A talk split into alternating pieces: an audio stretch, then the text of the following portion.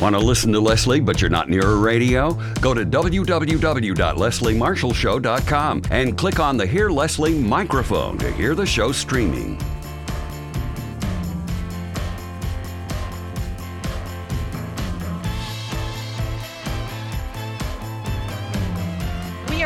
I say we, I mean Brad Bannon and I. It's Friday. He's my co-host and partner in crime every Friday here on the only true democracy in talk radio. Brad runs Bannon Communications Research. They're a polling, message development, and media firm. They help labor unions, progressive issues groups, and Democratic candidates win public affairs and win political campaigns. Uh, Brad, thanks for joining us every Friday. I loved having you as my co-host on Fridays. How you doing? I'm doing fine, Leslie, and I love being on with you. Oh, well, thank you. And the feeling is uh, mutual. Uh, Brad, um, some people say we need more people on the Democratic side, I guess, because they look at the Republican side of the aisle. And some people say, you know, Martin O'Malley, get out. It's a race between two people. Some people even say everybody just bow out because Hillary's going to be the nominee. Is three a crowd on the Democratic side? Well, uh, I guess we'll find out tomorrow night when they debate again. Uh, I, I think we're getting to the point where Martin O'Malley is going to have to make a decision uh, because you know at this point it, it's looking pretty bleak. Uh, he is either going to have to come up uh, with with the money and plan to run a real campaign, or he should get out. And I I don't think he can hang in there uh, very much longer uh, unless something sig- significant happens. I know what they're waiting for. Uh, basically, what they're waiting for. Uh, I think the, I think O'Malley's waiting for two reasons. First of all, they feel that if Bernie Sanders continues his downward slide, uh, voters will want an alternative uh, to Hillary. And you know, O'Malley says, "Well, I could do that." Uh, the second thing is, I think O'Malley. He's the youngest candidate by far. I think he's in his late 40s. Uh, I think O'Malley is using this opportunity uh, to get expo- national exposure for a presidential race in the future. But saying that, uh, if he does plan on running for president in the future, and I think he does, uh, running a campaign that is limping badly is not going to help him. So I think he's going to have to make a decision pretty soon. Speaking of making a decision, are we going to see people on the right make a decision? I mean, we're less than a year away, and there are some people on that stage, and certainly people who are on the kids' table, like Chris Christie, Mike Huckabee, Bobby Jindal, um, uh, you know, that are not going to win. They're not going to get the nomination. I mean, they're, you know, it's clear, it's clear even Carly Fiorina isn't going to get the nomination, and some even say Jeb Bush at this po- at this point.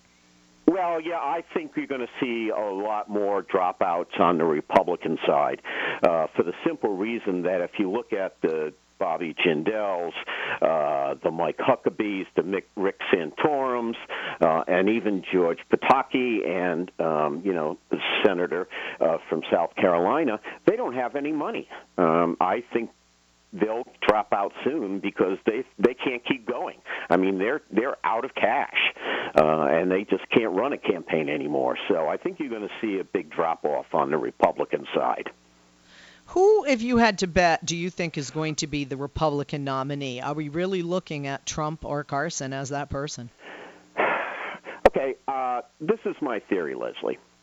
Um, right now, you know, I'm looking at the the NBC Wall Street Journal poll of Republican primary voters they did late last week.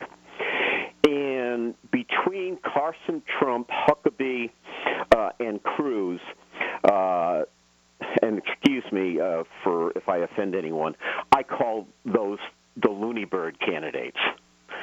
Um, and if you look at so-called establishment Republican candidates, Rubio, Kasich, uh, Fiorina, uh, and Bush, uh, you're looking, they had total 20-something percent of the vote. So unless something changes, uh, it's likely that someone from the Looney Tunes wing of the party uh, is going to uh, win the nom- uh, win the nomination. Now, Trump is in the uh, Trump is in the uh, process of self-destructing. Uh, he gave a 90-minute rant yesterday on uh, on uh, uh, Erin Burnett show on C- CNN, uh, and he looked like a lunatic. Uh, basically, he compared Carson, Ben Carson, to a child molester. Um, Trump is completely off the rails, uh, and I don't think uh, he's going to last that long. Uh, I'm not sure Carson will either. I mean, last when his book came out, it was filled uh, with all sorts of errors, um, which the you know the media called him on, uh, and he got paranoid, uh, and I don't think he's going to last for long. And that tells me that if those two fade, and I think they will at some point, uh, the next last man standing is Senator Ted Cruz uh, from Texas. Uh, he is very conservative, but he's very smart, uh, and as you might have seen the other night, he's a very skilled debater. Uh, so I think uh, you know I think you know you got to take a look at Cruz. When all said and done, I think there are going to be two candidates left, and I'm guessing it's Cruz representing the Looney Tune wing of the party, uh, and Marco Rubio representing uh, the establishment uh, wing of the party. Uh, and if that's the case, I think Cruz has a big advantage over Rubio. And when we look at um, these candidates, um, okay, first of all, I don't know if I agree with you, although I've been wrong before talking with you about this. Trump, it seems, the crazier he gets, the bigger his ratings and approval from his base become. Well, that's true, but he, I mean, he has clearly slipped in the polls in the last few weeks. Uh, you know, a few weeks ago, he was clearly the front runner, uh, and then he slipped. Uh, he's behind Carson now. So I, I don't. That to me is a sign uh, that he's on his way out. And if his performance uh, on TV yesterday was any indication, uh, it's going to be uh, a slow. It's going to be a you know big bright flame out uh, because he looked horrible on national TV tomorrow, and I just don't think he can survive any longer, much longer. Okay, um, Ben Carson, do you think that he can survive uh, much longer? Well, I I'd be much more willing to bet that Carson survives than Trump does. Uh, Carson. Because uh, Carson doesn't seem, despite these lies, Brad, it doesn't seem to hurt at least money. It seems like the you know the more people challenge him to be honest and just provide information that would validate his claims, uh, the more check writing he gets, almost uh, you know as a, a, monetary defense in in a sense. Yeah, he does. You're right. He does. Uh, you know, honestly, what I'm waiting to see is, you know, Carson had a horrible week last week, um, a really bad week, and I'm waiting for the next round of national polls to see how that his his fiasco last week um, hurt him. Uh, but uh, you know, you know, the great from Carson's point of view, I think the advantage he has over Trump is that Carson, you know, comes across as, uh, you know, mild mannered, uh, friendly. I mean, what he says may be crazy, but he doesn't look crazy. Uh, the problem with Trump is uh, he, the stuff he says is crazy, and he looks crazy at the same time. Uh, so I think Carson is more likely to survive than Trump, but I'm not sure uh, Carson will either. Um, I, I, I, do you? I mean, what are the polls showing as far as Hillary?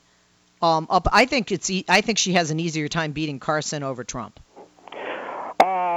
Well, yeah. I honestly, I think she could beat both of them pretty easily. Uh, you know, I mean, she's in a commanding position right now. Um, six weeks ago, uh, before the first Democratic debate, uh, before Joe Biden got out of the race, uh, and before the Benghazi hearings, uh, Hillary was leading Bernie Sanders by only seven points in a national uh, NBC News poll.